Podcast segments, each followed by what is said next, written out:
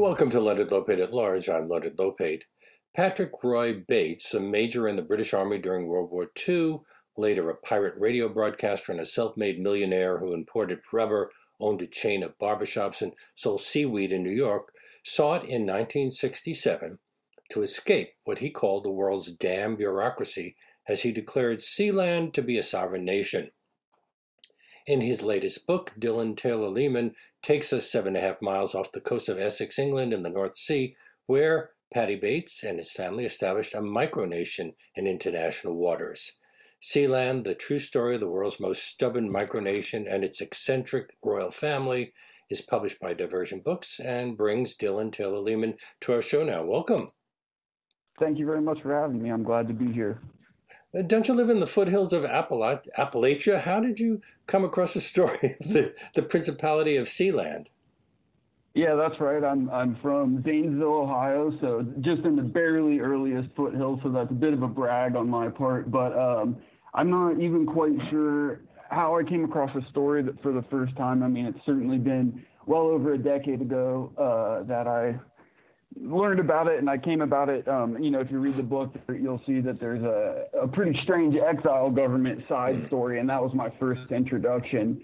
Um, and so that was a pretty uh, weird way to get involved with all this. But then I, of course, realized it was more about the Bates family and all their accomplishments over the decades. So that's really where, you know, what caught my interest and uh, prompted me to dive even deeper into this story.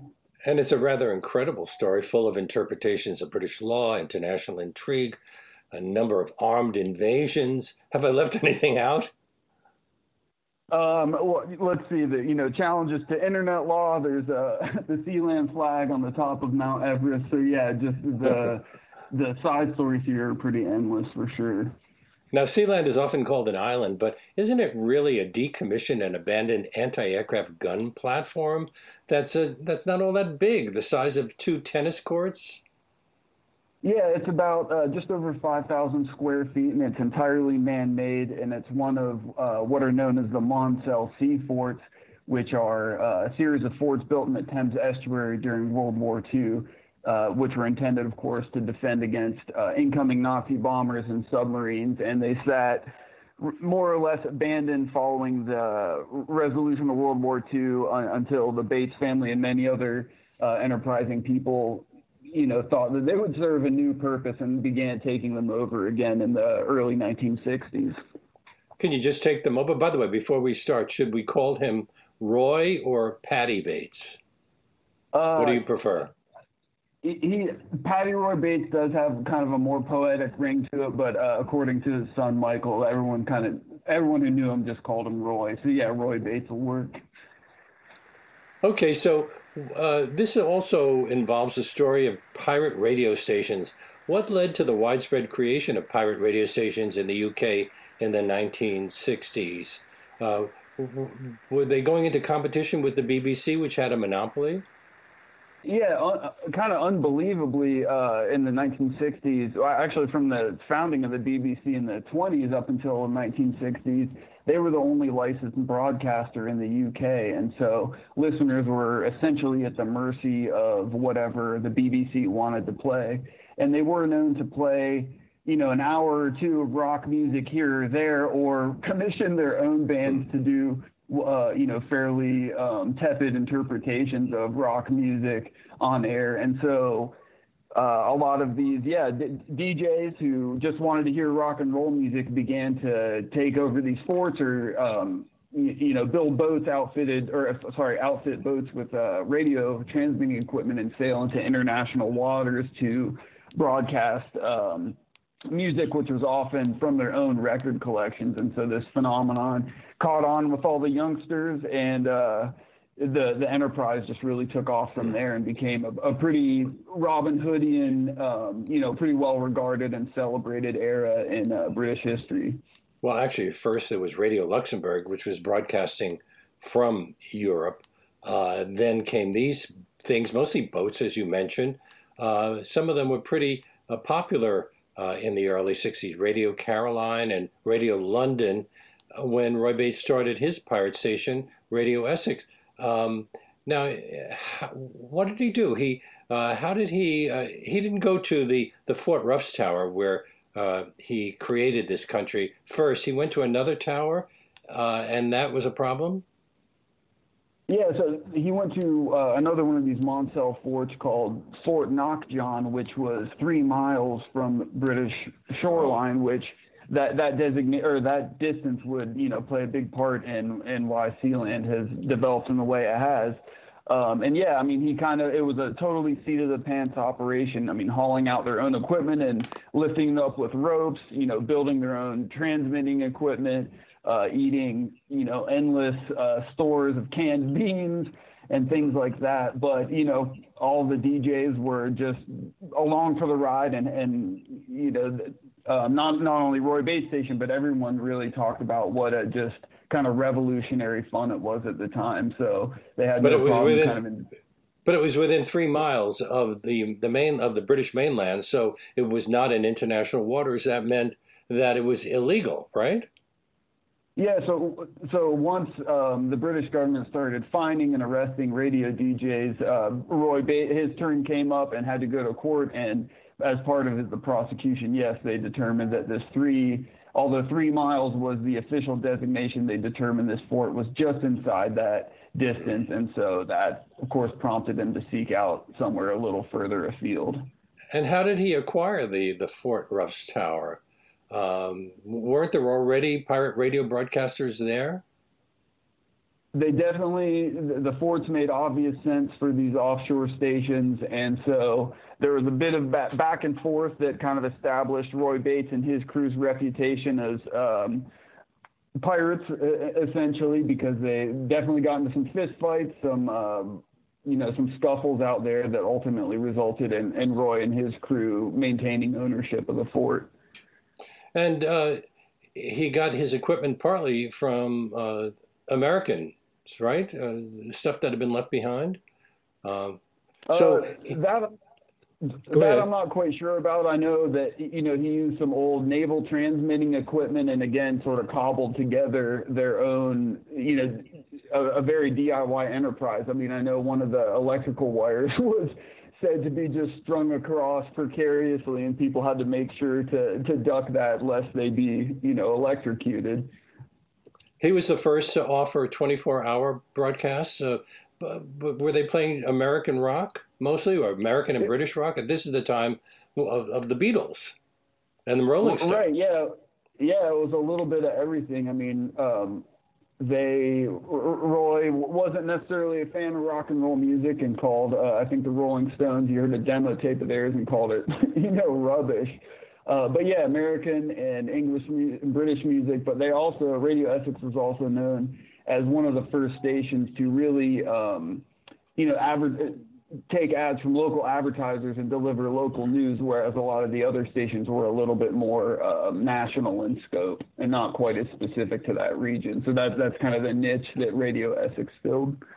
So he was fined uh, 100 pounds uh, for illegal broadcasting, and uh, he then moved to the Fort Roughs Tower, uh, where uh, he he began broadcasting for how long?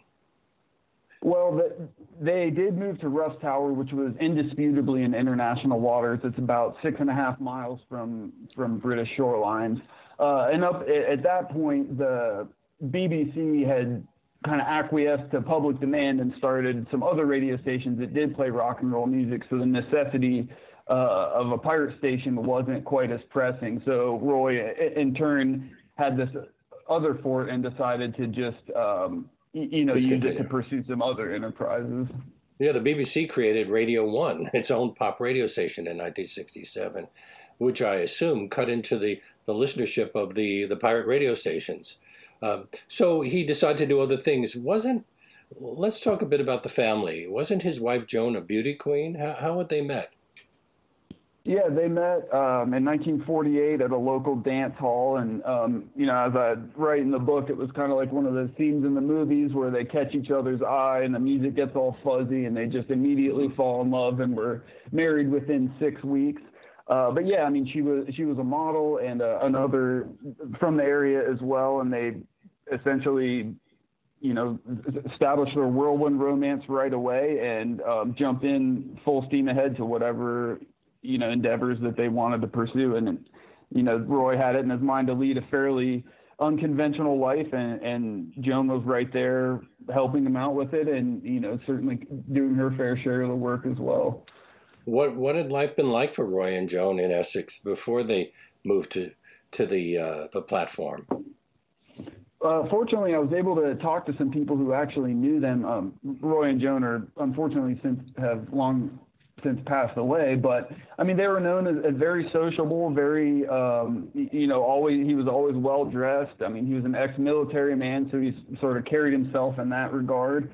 Um, you know they had high society aspirations. I mean you know their kids horse riding lessons, they had a Bentley, all that kind of thing. But um, you know there's a, a story I don't know how apocryphal or not this is, but Roy you know, one day on a train to work, realized everyone was around him was wearing the same suit and hat and carrying a briefcase, and he realized he did not want to be part of that. Threw his briefcase in the lake when he got off at his stop, and th- there they began a lot of the pursuits that you had mentioned uh, at the top of the program. And they had two children, uh, a son Michael, who plays a major role in the story, and, and a daughter Penny. Um, right.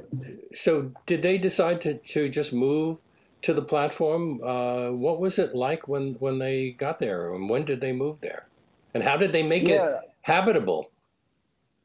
Uh, it was certainly uh, an uphill battle in every sense of the word. I mean, their home base was in Southend on Sea, which is in Essex, right on the Thames estuary in southeastern England. But um, it was a a pretty crazy journey. I mean, they would have to take all their supplies by car to a bus stop and then walk it down a road to a, uh, a rowboat to go to their puttering old boat, which was left over from the war, and then a, a pretty lengthy journey out to sea. And then they would in turn have to haul all of this stuff on stuff up onto the fort. And so it was a very, very, very difficult process to make this fort habitable, which uh, already was, I mean, you know, cold, windy. Uh, I mean, it's cement and steel, so it's certainly not, um, you know, luxury accommodations. But over the months and years following um, taking over the fort, I mean, they, you know, outfitted it with the trappings of home and gradually made it, um,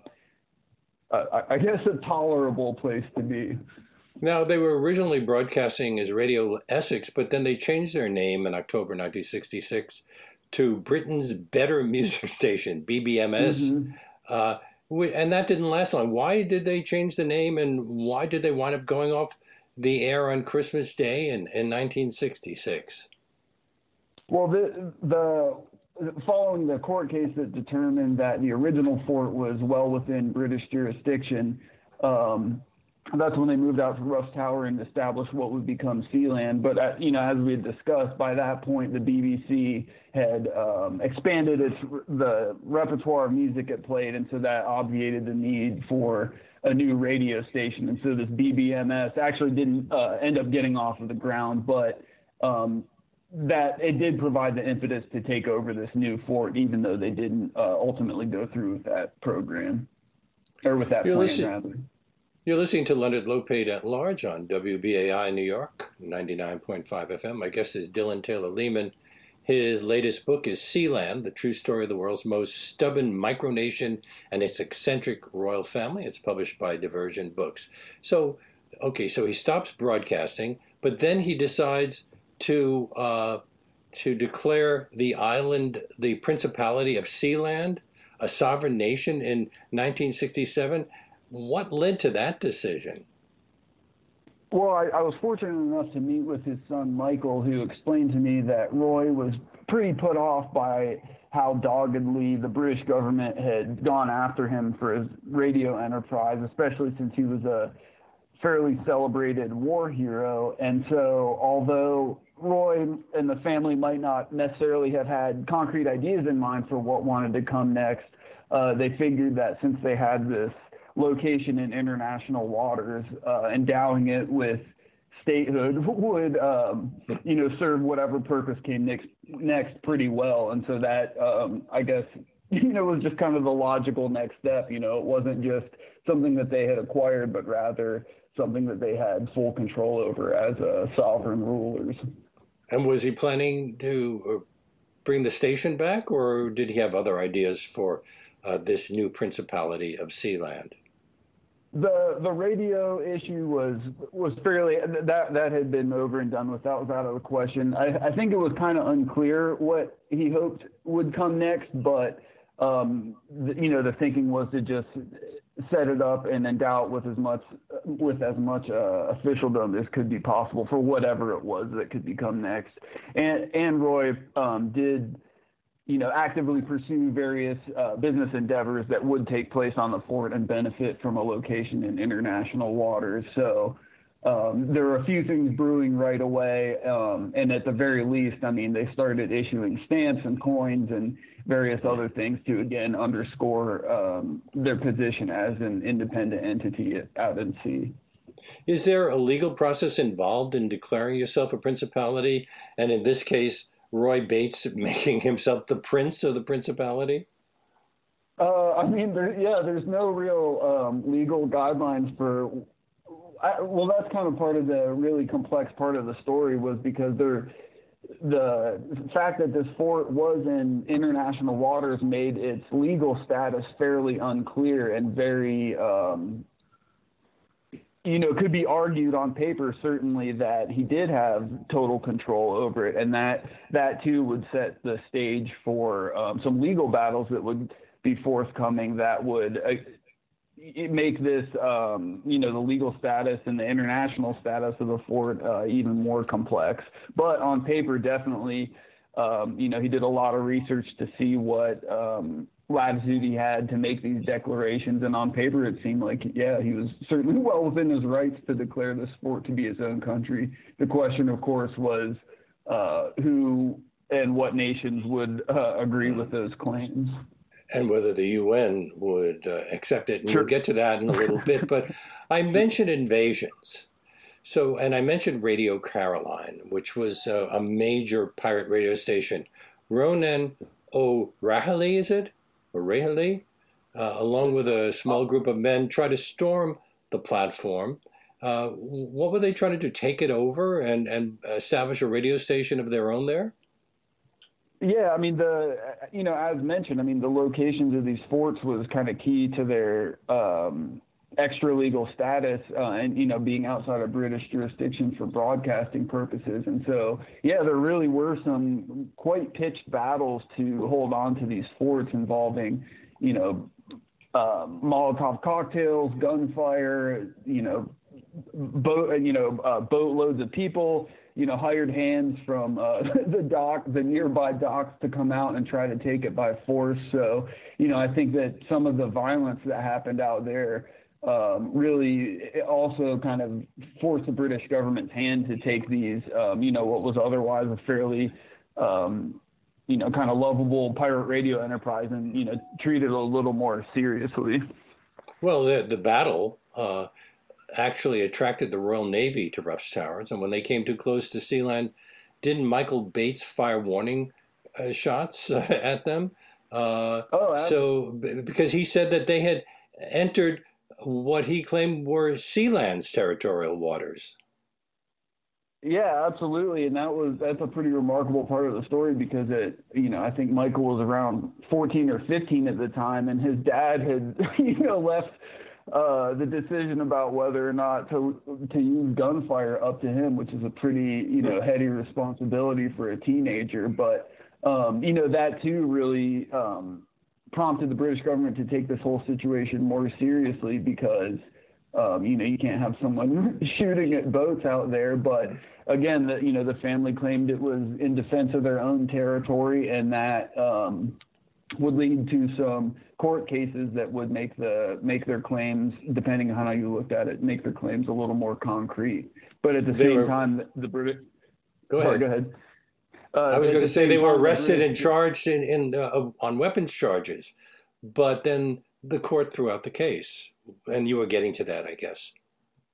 Yeah, absolutely, and that was, you know, I think that decision surprised even the Bates family. I mean, the the judge ruled that uh, because the fort was so far away from official British uh, territorial waters that you know the, the British government really didn't their authority didn't extend out to the fort and uh, you know that really took the family by surprise and you know to this day is certainly cited as one of the kind of most important uh, moments in Sealand's history because it did suggest that um, you know not necessarily that Sealand was its own country but at least it was independent from British authority.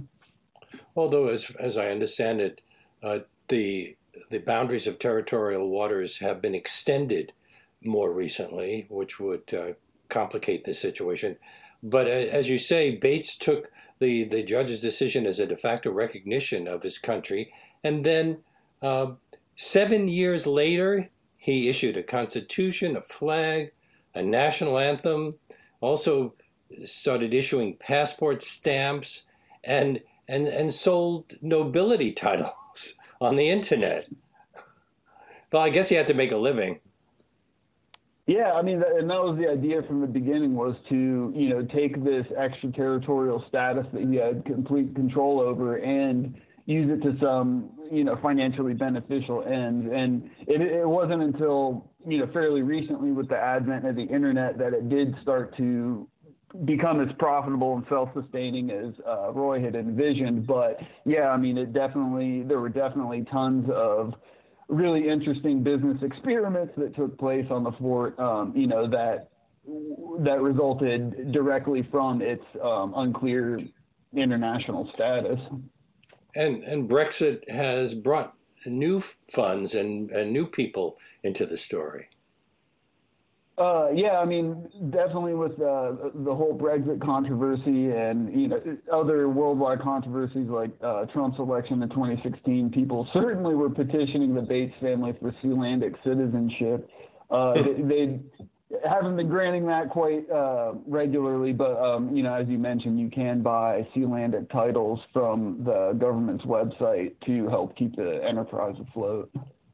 I love the the motto that they gave themselves a mare libertas, or from the sea, freedom. Absolutely, yeah, it definitely encapsulates everything that they they stood for. And then there was another invasion uh, in 1978. A group led by a German businessman named Alexander Achenbach tried to take over Sealand. What were their motives? And, and there were Dutch people also involved in in the attempted coup. Yeah, in the, in the, early 1970s, the Bates family uh, struck up a partnership with these German and, and Dutch businessmen to um, just do something with the fort, expand its footprint. I mean, you know, establish hotels, docking, uh, docks for passing boats, that kind of thing. And initially, it was quite a productive partnership because um, all of these, they were very good about writing to dignitaries of foreign governments to try to get recognition to the UN, fundraising, all this stuff. Um, but the background of these characters would uh, quickly come to light when, um, you know, they were involved with some other illegal enterprises unrelated to Sealand. But this would all come to a head uh, in 1978 when they took Michael hostage when he was alone on the fort in an attempt to take over the fort for themselves. And then. Uh Michael Bates and, and others launched a counterattack uh, in the early uh, hours of the morning to recapture the, the, the, fort, and he wound up holding the Germ, some German and Dutch men as prisoners. Um, all but one were released, but didn't this lead to an international crisis of sorts? Yeah, I mean, you know, all uh, you know, all action movie stuff aside, I mean, they rappelled down ropes off of a helicopter with a shot. Michael had a shotgun tied around his neck with a piece of rope, and they retook the fort. But uh, yeah, so um, when they in turn held these uh, captors hostage, the German government was petitioning the British government to do something about this, but in a you know kind of interesting turn of events, the British government said, you know, this is really outside of our control, and so uh, I believe it was a member of the the local German embassy in the UK flew out to the fort to negotiate these prisoners' release, which again is a, you know another um, kind of diplomatic event that the Sealand the Sealanders used to underscore the fact that they are an independent entity. You know that it necessitated the involvement of uh, an official from a foreign government. But Germany has denied that it was a de facto recognition of Sealand. Is Sealand officially recognized by any established sovereign state? Um, by England, no. for example? uh, it, it is not, although uh, throughout its history, there have been some overtures of recognition that are um, perhaps accidental from representatives of other governments, but its primary um, kind of supporters are, are governments of entities of similar, similarly, uh, I guess, unofficial legal status or unofficial statehood status. What's the UN's position on Sealand? Has it had to decide on it? Uh, well, there, there, was a quote from an official uh, who once said, "We have a nut file for applications like this." So, you know, they unfortunately have not extended uh, recognition, but you know, as the world changes, perhaps that that will change as well. Well. The United Nations Convention on the Law of the Sea, which has been in force since 1994, states artificial islands, installations, and structures do not possess the status of islands. They have no territorial sea of their own, and their presence does not affect the delimitation of the territorial sea, the exclusive economic zone, or the continental shelf. And I'm, I'm assuming that was their way of dealing with Sealand and anybody who wanted to create a similar micronation. Yes, however, uh, supporters uh, of Sealand have also argued that, similar to other treaties, the treaty you mentioned doesn't have a retroactivity clause, which means that anything that was declared before that treaty went into effect uh, is not affected by the newer treaty, which means that perhaps it is the case that since Sealand was declared sovereign in 1967, that these claims preclude uh, that exclusion that you had just mentioned. Although, as I said, uh, the now uh, territorial waters have been extended to the end of the continental shelf, so uh, Sealand would be within Britain's territorial waters. Um, has that ever been resolved? Um, not officially, although, of course, the Sealand government in retaliation expanded their territorial waters which now encompasses part of England. So, you know, it's just kind of at loggerheads in that respect. But, um, you know, I think the British government today just kind of lets them do their thing because it's not really hurting anybody. So it's more of a just kind of a, a, a quirky, a quirky endeavor, you know, carried out by some, um, you know, kind of independent-minded Englishmen. Although there are, there have been scams and illegal activities connected with it. Did the uh, the Bates family ever live on the island full time? Oh yeah, absolutely. I mean, uh, Michael Bates, who's now um, 67, 68 years old, said he estimates that he spent, you know, cumulative uh, about 20 years of his life cumulatively uh, on the fort. And Roy was very stubborn and would stay there for, for weeks at a time, even into to old age. So, I mean, he definitely, you know, very much took uh, Sealand seriously, and today the fort is maintained by um, two full-time caretakers who alternate at the very least two-week shifts on the fort. So it, it, there definitely is someone out on the fort um, at any given time. I mentioned some illegal activities. Haven't scam artists and others used Sealand for gain? For example, wasn't there a fake website selling fraudulent Sealandic documents and paperwork uh, that involved uh, a lot, of 80 people worldwide. Oh, definitely. And I'll, I'll, certainly let me point out first, uh, of course, that this all happened without the Sealandic royal family's involvement or consent or anything like that. So this was, you know, had nothing to do with them. But uh, yeah, a gang of international criminals seized on Sealand's uncertain um, extraterritorial status to to try to to do some money laundering, to register ships, to buy airplanes, to take out bank loans. Yeah, just a really fascinating spread of criminal conspiracies based on Sealand. You're listening to Leonard Lopate at Large on WBAI New York 99.5 FM. Let's listen to the Sealand National Anthem.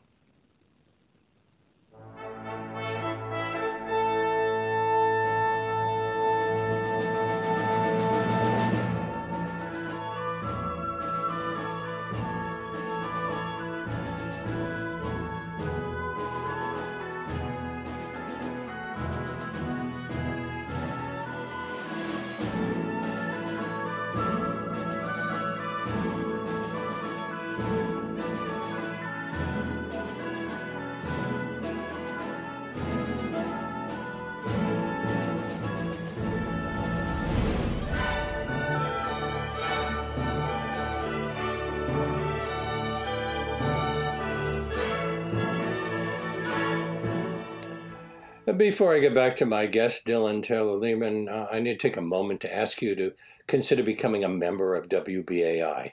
We need all of our loyal listeners to step up right now and go to our website, give to WBAI.org, or, or to call 516 620 3602 to help keep this show and this station on the air during this terrible pandemic. Again, that number is 516 620 3602. 516 620 3602, or go to our website, give to WBAI.org. That's give and then the number two, WBAI.org. And one great way to support WBAI throughout the year and also spread out your own financial commitment so that it's only a small amount taken out of your credit card or bank account each month is to become a sustaining member of the station, what we call a BAI buddy. Uh, so let me take this opportunity to thank all of our wonderful listeners who have become BAI buddies during this fund drive. Listeners like Joseph Hughes of Elizabeth, New Jersey. Thanks, Joe, and, and to everyone who's helping to keep the show coming uh, uh, to you. Joining me now is the executive producer of this show, Jesse Lent uh, to tell you about a special offer to anyone who signs up to become a BAI buddy during today's show. Hi, Jesse. Hi, Leonard. Yes, that is true. Anyone who signs up to become a, a BAI buddy, that's a sustaining member, uh, by making a contribution of $10 or more a month in the name of Leonard Lopate at Large. If you do that today, you will receive a free copy of the book that Leonard has been discussing Sealand, the true story of the world's most stubborn micronation and its eccentric royal family by our guest, the author Dylan Taylor Lehman, as our way of saying thank you for supporting the broadcast that we're bringing you weekdays from 1 to 2 p.m. with Leonard Lopate at Large. In order to do that, you can go to the web. Uh, our website is give to WBAI.org. That's give, then the number two, WBAI.org. We also have uh, operators standing by, so to speak. If you call 516 620 3602 and uh, you can get a copy of this book, Sealand, The True Story of the World's Most Stubborn Micronation and its Eccentric Royal Family. Now, Leonard, obviously, we've been doing uh, shows on the, all the myriad ways that the pandemic is affecting our life. We've done on uh, uh, social movements going on in the streets right now and hope to do a lot more on that. But today's show is really a nice kind of departure from everything that's happening right now. I think we all need an escape from time to time, no? But it is ex- a fascinating story, and we thought that our listeners might be interested in hearing it. And uh, I'm very happy to be talking with uh, Mr. Taylor Lehman about it. Uh, you know, I'll tell you, I'll tell you one thing that was interesting to me was all of the radio history in yeah. this book. You know, just reading the press. Full disclosure: I do not read every single book we do on the show. I have not read Sealand, and just you know, preparing the show and reading the press, I did uh, uh, about Sealand. I did not expect for there to be this really fascinating radio component back in the days when pirate broadcasters were actually on sort of pirate ships in a way uh, mm-hmm. off of the coast of the UK and other parts of Europe. Well, it's because really interesting. Story. So if there's any, interestingly, interestingly, public broadcasting in England, the BBC, is paid for by everyone, whether they listen to the, the station or watch the TV shows or not uh, they have to pay a license fee. We don't do that. We ask our listeners to come forward and support us because they believe in what we do. And they don't have to become BAI buddies, although I think that's a it's a great way to support the station. Also get this book. But they can you can just call in and, and uh, offer any amount that you're comfortable with. It can be uh, ten dollars a month or more, as you we do with BAI buddies, or it can be ten dollars for the year or hundred dollars for the year, whatever level you're able to Just show. Just a one-shot deal is fine. Yeah, please. And and if you yeah, one, are already a member and and you have to haven't renewed, how about renewing now? Um, we uh, we hope that you'll show your support for this show and for the station that brings it to you every weekday from one to two p.m. Uh, if if Leonard Lopate at Large has been a part of your daily life, consider stepping up for listeners who are just discovering it and give them the gift of the hour of conversation, insight, and knowledge that we hope to bring you with each installment of this program. But we can only do it with the support of listeners like you. And Jesse, one more time, how can they help? Yes, speaking of speaking of gifts, you know, this is something that would make a wonderful gift. Yes, I've, I've been having trouble with the connection today for some reason. But yes, if you call uh, right now, 516 620 3602, or go to the web at givetowbai.org. Give then the number two, uh, WBAI.org, as we've been saying. That's a sustaining member for a monthly contribution of $10 or more in the name of Leonard Lopate at Large. You will receive a free copy of the book that Leonard has been discussing today with our guest, Dylan Taylor Lehman. That is Mr. Taylor Lehman's book, Sealand, the true story of the world's most stubborn micronation and its eccentric royal family. That will be sent to you if you become a BAI buddy in the name of Leonard Lopate at Large. But as Leonard was saying, whatever level you're able to contribute, in this complicated time for all of us. Oops. I mean, really, every single contribution is keeping the lights on here. So it seems like we're having some some uh, connection problems, but if you can still hear me, the number is 516-620-3602. The web is give to wbai.org. And from all of us at the show and the station, thank you very much. And I'm going to go back to my guest, Dylan. Uh, you mentioned earlier that you interviewed p- people involved, including family members. Uh, what was their response? Uh, uh were they happy to talk about this? Did were there things that you didn't know about because they never made it into the news stories? Oh, absolutely. And let me give a shout out here to Prince Michael's book. Uh, they the Sealanders self-published his own autobiography in 2015. It's called Holding the Fort, and that's um, you know kind of a first-hand account of what it's like to grow up doing what they did. And uh, you know, I kind of framed my book as a, a, journalistic counterpart to Michael's first-person account. So check that out for sure.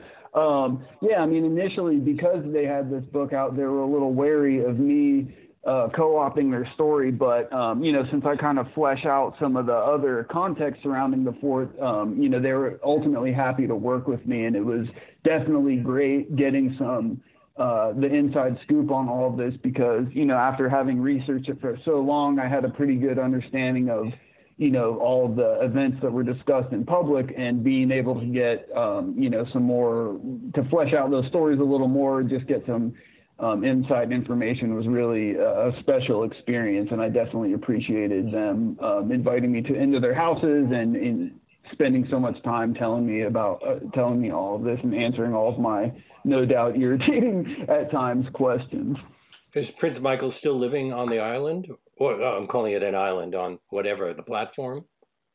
No, he um, he and his two sons, who were in their early 30s, um, for their they run a cockle fishing business, so they they harvest some edible mollusks uh, off the shores of where they live. So they're you know essentially doing that full time, um, and they all live uh, in the UK at this point, but do go out to Sealand, you know, for various special events or to do you know help with the upkeep and that sort of thing.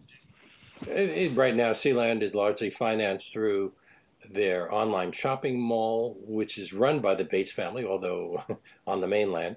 Uh, and and the, the mall's merchandise is priced not in Sealand dollars, but in British pounds sterling. Obviously, uh, people don't have Sealand dollars, so they sell mugs for a little under ten pounds, uh, uh, titles of nobility for around thirty pounds, uh, and and um, they also rent space for offshore data storage. So uh, it's a, it's a it's a nice business, and it, it seems to have inspired others. Didn't uh, a group um, create a nonprofit organization called the Seasteading Institute in 2008?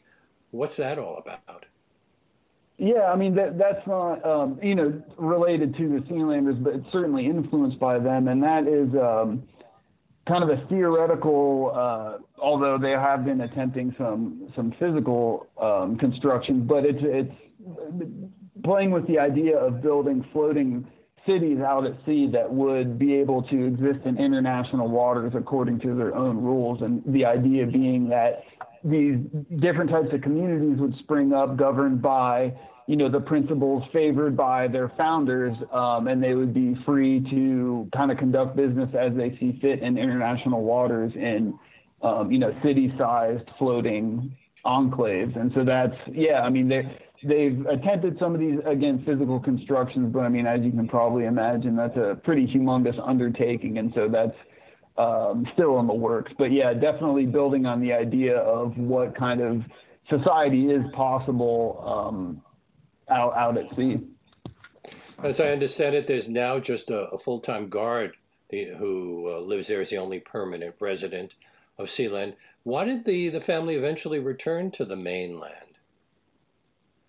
I mean, it, it's certainly very difficult to live out there. I mean, the only way up um, onto or off of the fort is a, a, mechanical winch that has to be operated by somebody on the fort or by helicopter if you can afford it. And so once you're out there, uh, you're out there. I mean, you know, everything has to be imported. Uh, and although it can be quite peaceful and fun to stay there, I mean, it's also, you're essentially in uh, a house in the middle of the sea. So, you know, if you're not one for um, isolation like that, it could be a little bit trying for sure. Hasn't the title of Prince of Sealand been passed on now to the grandson of Roy and Joan Bates? Yeah, two, um, so Prince Michael is, is, effectively stepped back, although he is, you know, does still conduct interviews and kind of directs the direction of the country. But uh, a lot He's of the Prince Regent now. Right, right. A lot of the promotional stuff and uh, you know the upkeep is is done by his Michael's sons, uh, Liam and James, who, as you mentioned, are Roy's grandsons, and they're they're the ones that um, you know, being millennials, who have kind of helped propel Sealand into the the internet age, and that's facilitated the sales of these uh, titles and you know a pretty charming presence on social media. You know, there's like footage of them uh, hauling a McDonald's takeout order up to the platform or decorating it for Halloween and just, you know, kind of having fun with the whole history while also, um, you know, of course, taking seriously its legacy and everything that it does stand for today. Roy died of Alzheimer's in 2012 uh, back in Essex. What about uh, Joan? When did she die? Uh, Joan passed away from natural causes in 2016. Uh-huh. So uh, now it's all it's all been inherited by uh, Michael and and the, the whatever happened to their daughter? Uh, Penny, um, who's now 70, I was fortunate enough to spend a lot of time with her, um, and she, you know, obviously is really appreciative of the unconventional childhood she had. Um, but you know, after spending weeks at a time stranded out there as a youngster, you know, she quickly realized that this wasn't the life for her, and so she kind of divested her um, dealings with, with, with the family project and went her own way. Now she operates in uh, she's an esthetician, operates a, a beauty clinic in Essex, but um, yeah, I mean, it was just not not a life she she wanted to lead, and so she kind of stopped being involved with um, the running of the fort in the seven in the late seventies. I'm assuming there are many unclaimed plots of land like Sealand around England and, and throughout the world, tiny islands and international waters. Um, could any of them, these unclaimed plots of land, be turned into micronations like Sealand?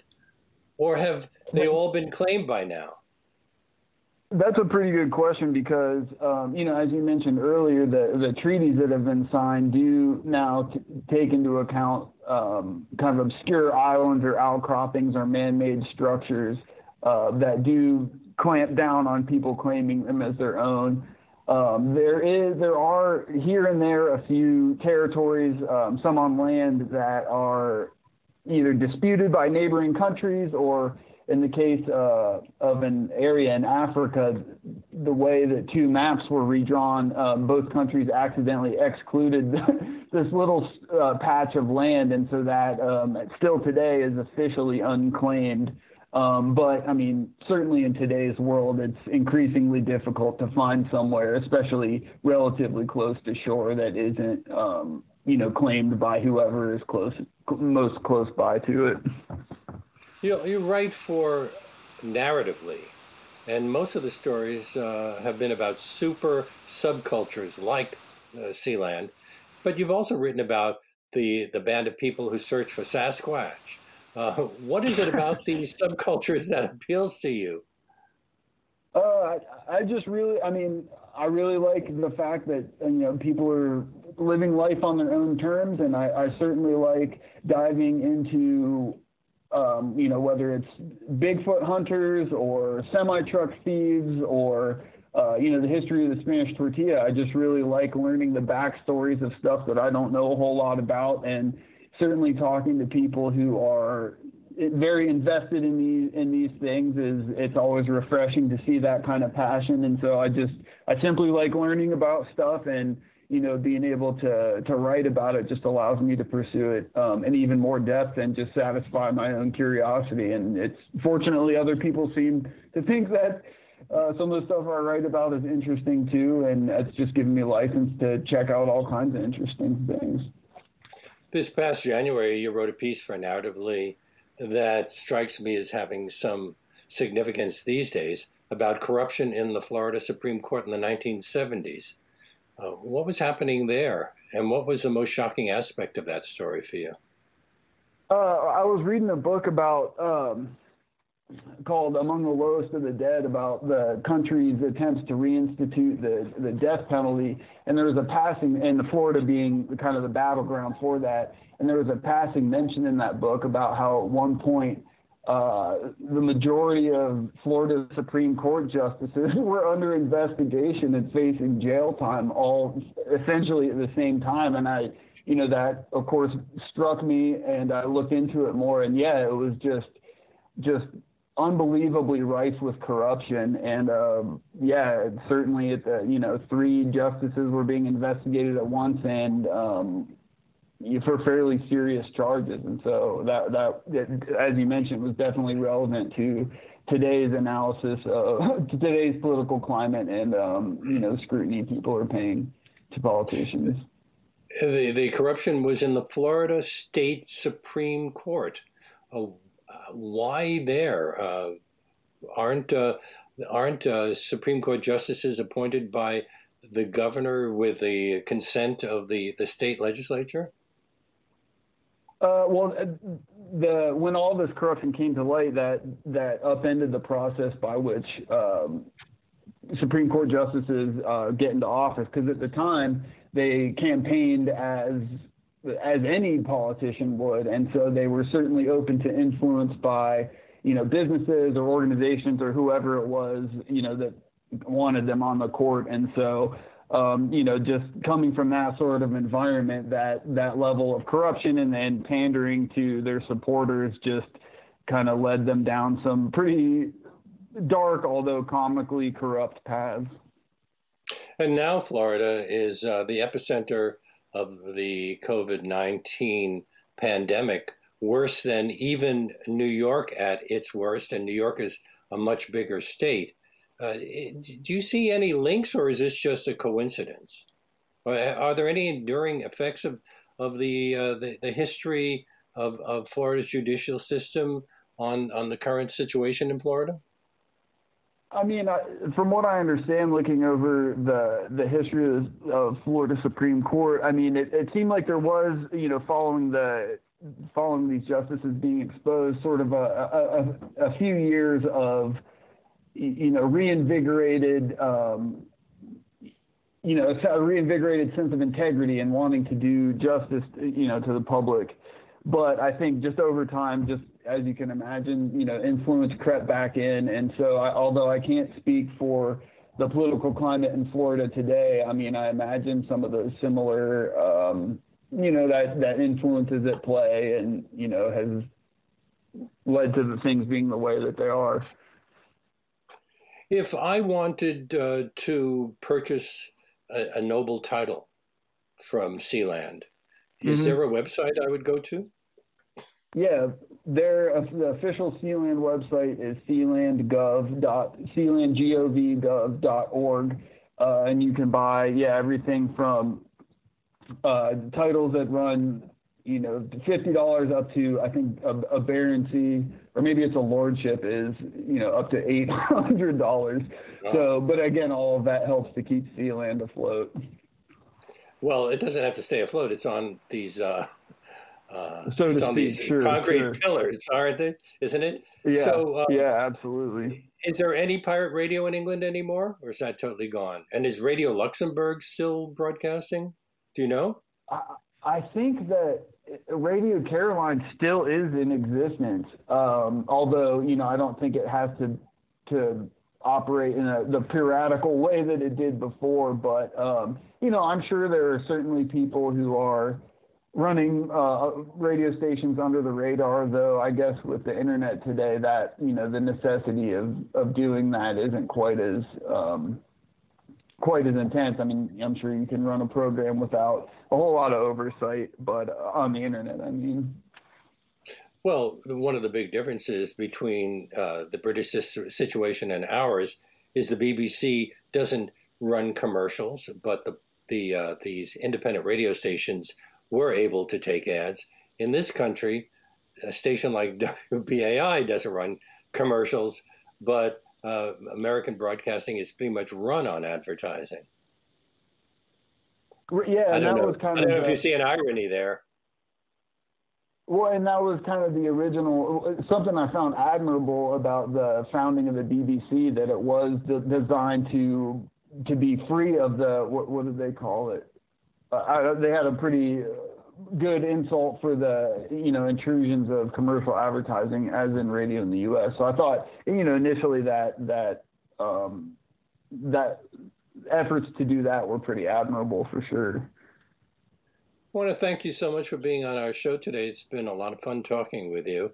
Dylan Taylor Lehman, his book Sealand, The True Story of the World's Most Stubborn Micronation and Its Eccentric Royal Family from Diversion Books. Have you found another uh, eccentric story to tell? Yeah, absolutely. It's uh, I lived in El Paso, Texas for a while and got to know and become friendly with a private eye there named JJ Armes, who um, is now he's about to be 88 years old. He's been a practicing private eye for over 60 years, and he blew his hands off with dynamite when he was a kid, and so he has two hooks for hands. But that has really helped him uh, you know, craft this larger than life reputation for himself and get himself involved in all kinds of wild capers. So I'm working on a, a biography of him and, and, and a deep look at some of uh, his, you know, the interesting life he's led and some of the cases that he's worked on. Well, thank you so much for being on our show. And oh, that brings absolutely. us This was a lot of fun. Thank you very much. And that brings us to the end of today's show. Special thanks to segment producer Kate Guan Allison, who prepared today's interview. If you're just discovering this program and you like what you've been hearing, you can access past shows streaming on demand at WBAI.org. We're also available as an iTunes podcast, and you can find links to all of our past shows on our website, leonardlopate at large.org or .com, I think, in that case. Don't forget to follow our show pages on Facebook and Twitter. And, and if you'd like to reach me directly, you can write me at leonardlopate at WBAI.org. As I mentioned before, WBAI is in a very difficult position because of the pandemic. So if you value the kind of informative, in depth interviews that we bring you weekdays from 1 to 2 p.m., please go right now to our website, give to WBAI.org. That's given the number to WBAI.org or call 516 620 3602. Help keep community radio alive in the New York metropolitan area. And we hope you'll join us tomorrow when one of our regular contributors to this show, Pete Morosky, will discuss summer gardening in the age of COVID 19. Uh, you can um, email me with at leonardlopate at wbai.org with any gardening questions you have for Pete because we can't take calls these days. I'll do my best to work them into the show. Again, that email address is leonardlopate at wbai.org. And we'll see you tomorrow.